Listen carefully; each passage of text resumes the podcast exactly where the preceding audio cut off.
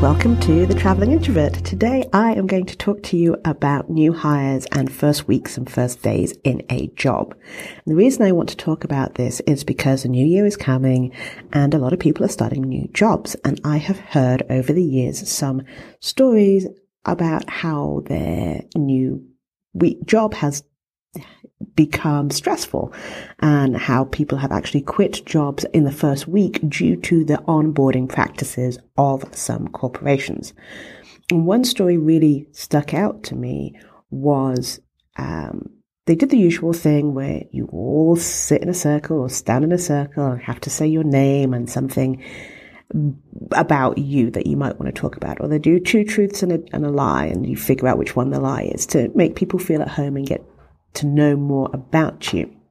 However, what they also did was pair up people and had them get together by the end of the week, pick a song to rehearse and perform in the next meeting the following week.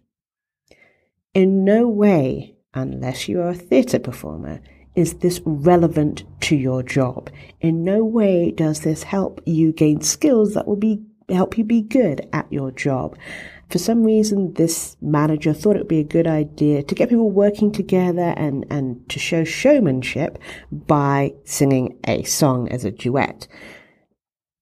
Why is this a bad idea? One, no one wants to hear you sing. Two, it has nothing to do with your job.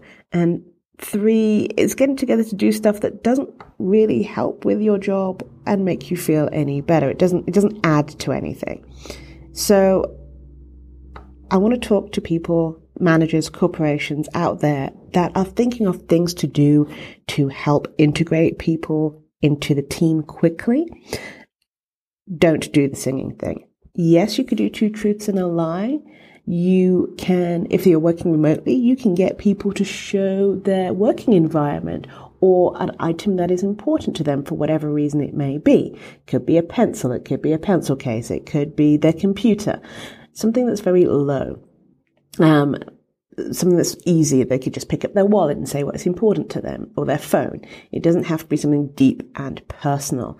Uh, yes, you can set them up with a buddy. Now, when you're picking a buddy person for your new hire, try and make sure that this person knows and has parameters of what it's like to be a buddy. They shouldn't be in someone's face all the time. They should be there to help with questions and to show people around in an advisory capacity. They shouldn't be there in their face and making that person feel like they don't know anything. Not everyone is uh, blessed enough to be able to be a, a, new hire buddy. The other thing when you are onboarding a new hire is try not to give them all the information all at once. It's really um, doesn't lend itself well to keeping the information if you get fire firehosed with it. It needs to be drip fed and really information should be, should be started to be given to new hires before they start. Put them on an email campaign and that sends them an email every day or every other day with useful information, sort of where to park their car, what to do on their first day, what paperwork they might need, what to expect on their first day, maybe a timetable and a schedule for the upcoming week uh, and month, and check-ins.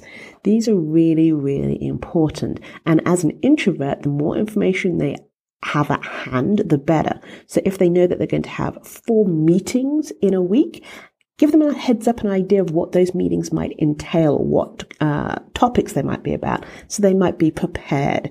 This is really, really useful information and helps set the tone for work moving forward.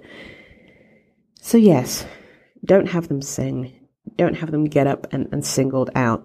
And for anyone, it doesn't matter if you're an introvert or an extrovert, it's just, it's not helpful to the work environment. And this is if you are onboarding in person. I will do another episode shortly about onboarding online.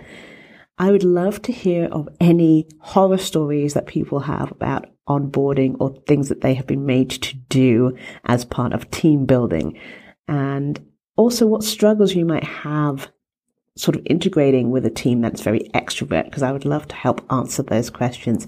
Please email me at janice at thecareerintrovert.com and I look forward to helping you move forward with your career and or your business while respecting your introversion.